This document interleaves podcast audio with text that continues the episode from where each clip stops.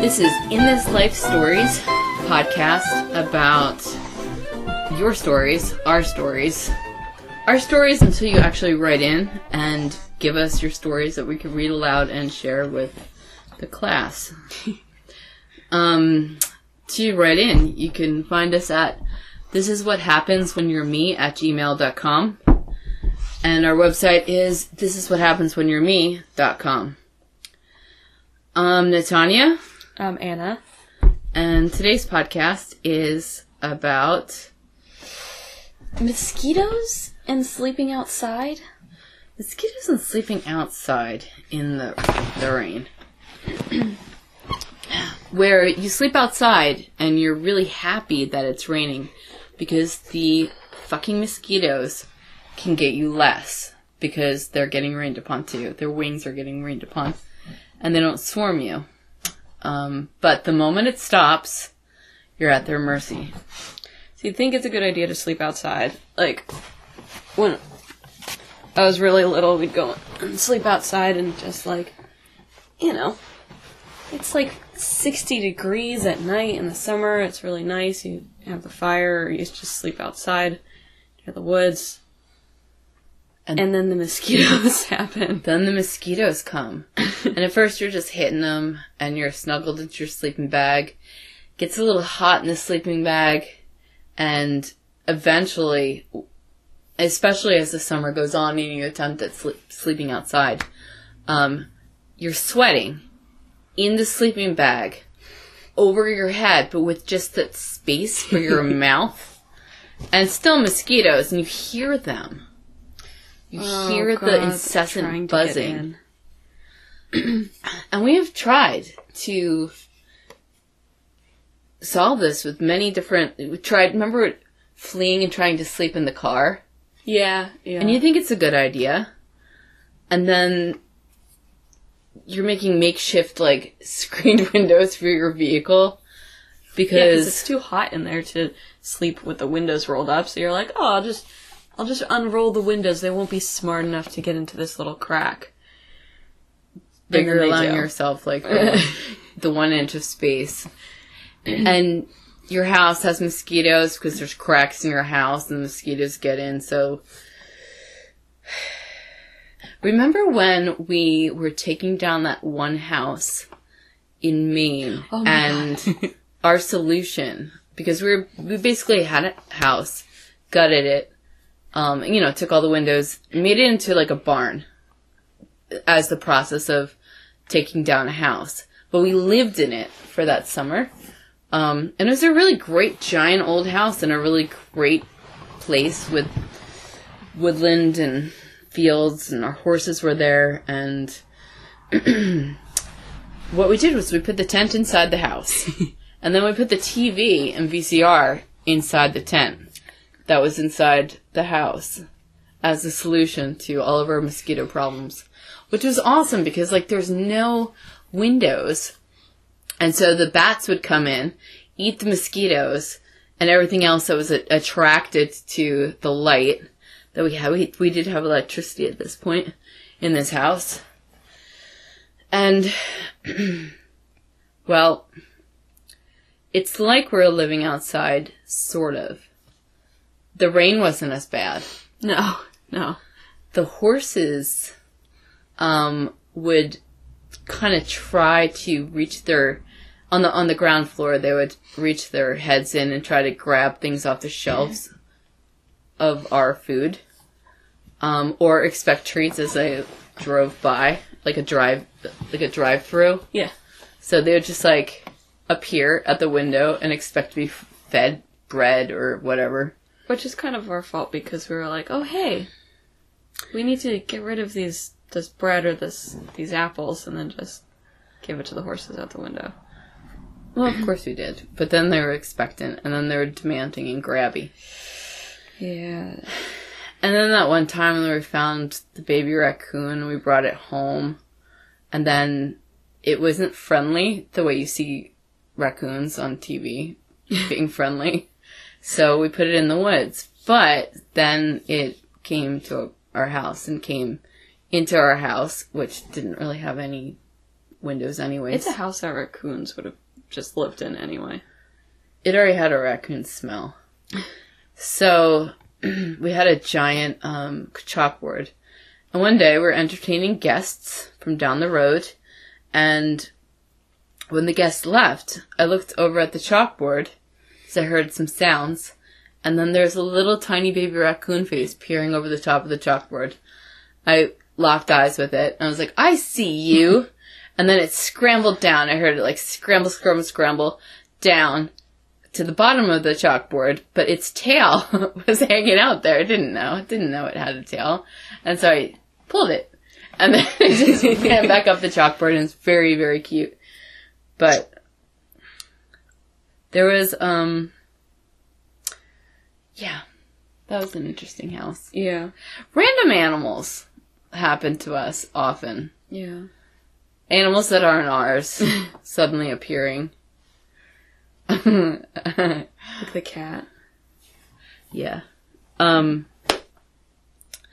that one time that we didn't we were, we were going to from Vermont to Hudson and it was late and we didn't have a place to stay and there's no hotels or anything that were open or ones that were we just definitely couldn't afford the fancy ones and th- there was not cheap ones. We just couldn't find a There was hotel none in that area. or a motel or anything.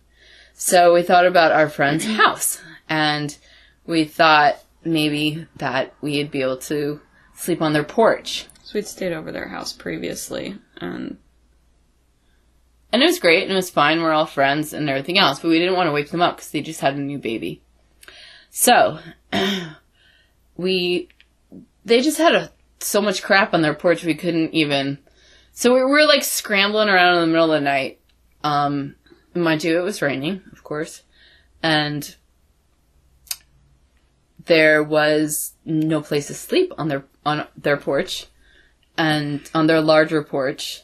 The screened-in section of the porch, like the one that had a roof and screen or windows or whatever around it. So we went around to the front of the house to the main entryway, which was small. And there was a, a four by four foot section of area of shelter. And we realized that that's where we had to go. That's what we had to do. And it was, it was summertime and, which was fine. And we had our sleeping bags. I think so. I feel like they were either sleeping bags or blankets that we had in the car randomly. Yeah, we had some random stuff. Um, what they did have was like those gym mats, some gym mats. I forgot. But so we were like, okay, and I don't know that why no one caught us because we were pretty much moving gym mats around or sneaking around the side of the house and so on and so forth. So on and so. So on and snow forth. Gandalf.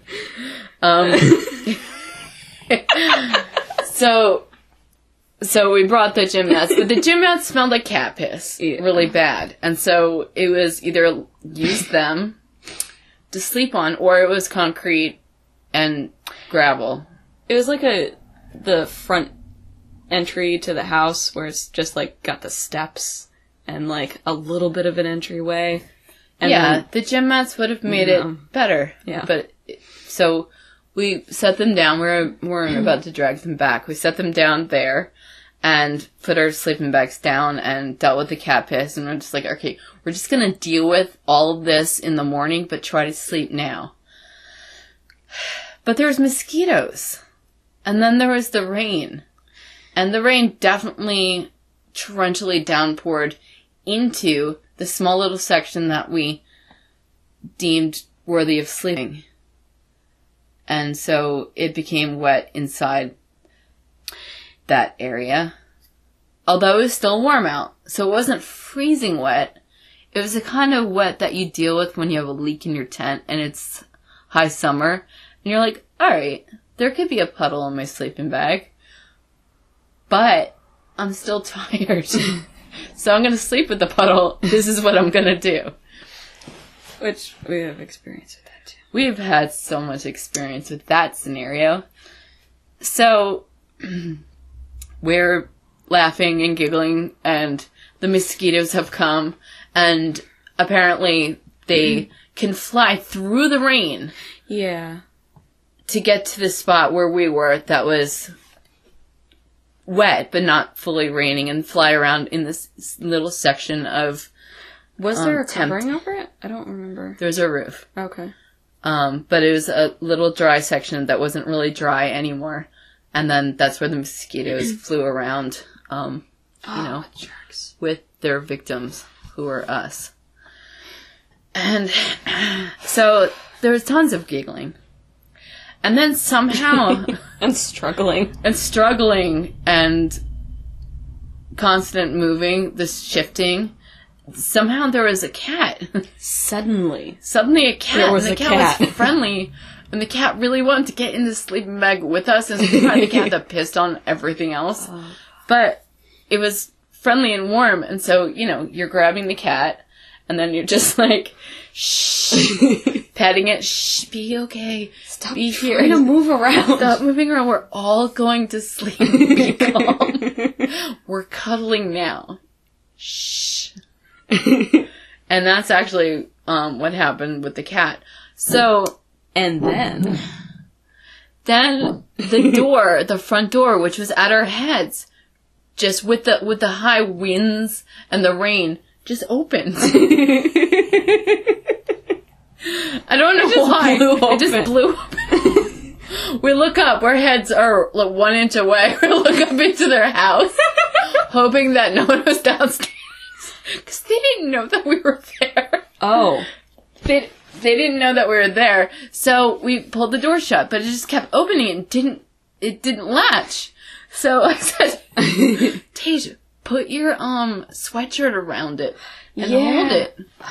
And so she one hand was was holding this rope sweatshirt now that was around the latch and the winds were gusting and kept trying to open it. She's like trying to sleep but holding onto the the sweatshirt.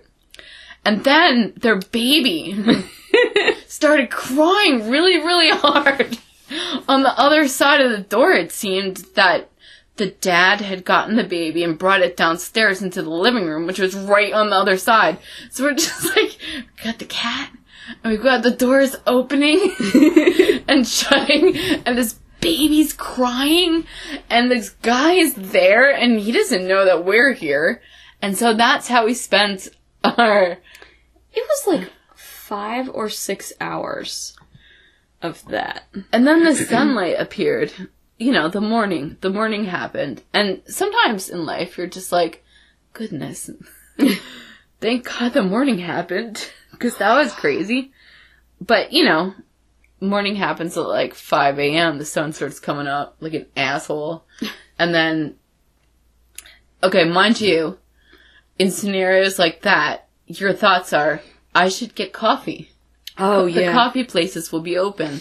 Not shitty coffee, but coffee.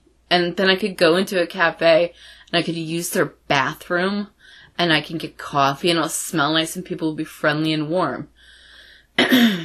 Fancy cafes in Hudson. Um, I mean, we were pretty much, you know, covered in cat piss, wet gravel and everything else. But we're still like, people will accept us. We're gonna get the coffee. And then we tried to look up to see when the coffee could happen. when the cafe would open. I think it was like 7.30. It It was was like open, it was open at like 7.30. seven. I think it was like seven or seven thirty. So we had to wait a little bit. we had to like watch the sunrise all Did we watch the sunrise there? Or did we escape? Um, right after the sun came up, we were like, all right, we're gonna try and figure out the coffee, and we put everything away and went to the car and turned it on and left. and I swear they were probably up because they had young kids. They were probably Like- awake. What? What the hell? And it's not like we had the quiet car that we have now.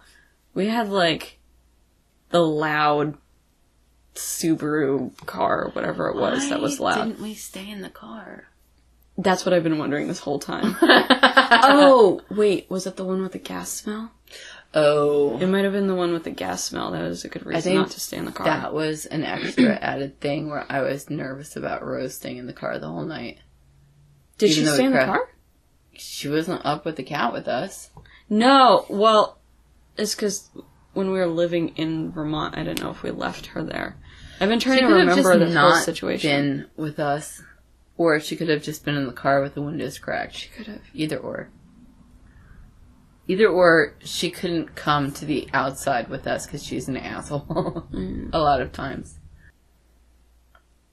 I like the ingenuity that we wind up um, having during scenarios where we're like, use, as if we're very always ready for an apocalyptic setting. And I remember camping out in um, South Carolina, in Columbia, South Carolina. It was very cold in winter. And I mean, what you want to do is protect your body from the ground. And then there's a carpet store. And then so utilizing cardboard and carpet in order to make that barrier. Um, also heating up bricks in the fire and putting them into my down sleeping bag with a cotton covering from World War II. That worked. You're really good at making really good beds out of nothing. Remember when we were living outside in- Vermont when you were like five? Yeah. And, but it was September, but the, um, the temperature that night reached 23 degrees. Oh my god. and we're outside. And I had initially someone was haying their field, and so I gathered a bunch of hay. I made a hay bed, and I found in the garbage a um giant weird. Remember that? Like it was like a a wool blanket, but it was a long wool blanket that had no end to it. Like it was a circle. Whoa, no. That's cool. I had it for a while. So what I wound up doing is um, filling that up with hay and putting a bunch of blankets and everything on top. So my main concern with you is just like making sure that you're warm. It was so freaking cold at 23 degrees without like fancy proper gear and makeshift gear.